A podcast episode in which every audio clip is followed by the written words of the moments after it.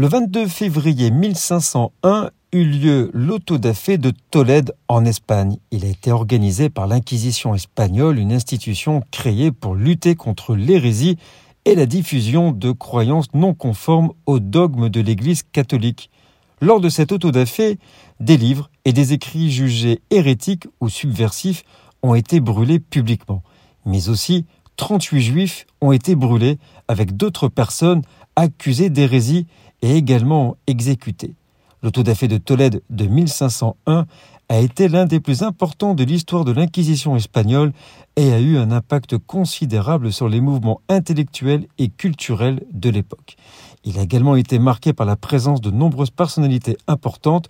On peut citer le roi Ferdinand d'Aragon et sa femme Isabelle de Castille, qui étaient alors les souverains de l'Espagne. Cet autodafé a également été l'occasion pour l'Inquisition de montrer sa force et sa détermination à maintenir l'orthodoxie religieuse en Espagne. Nous sommes le 22 février.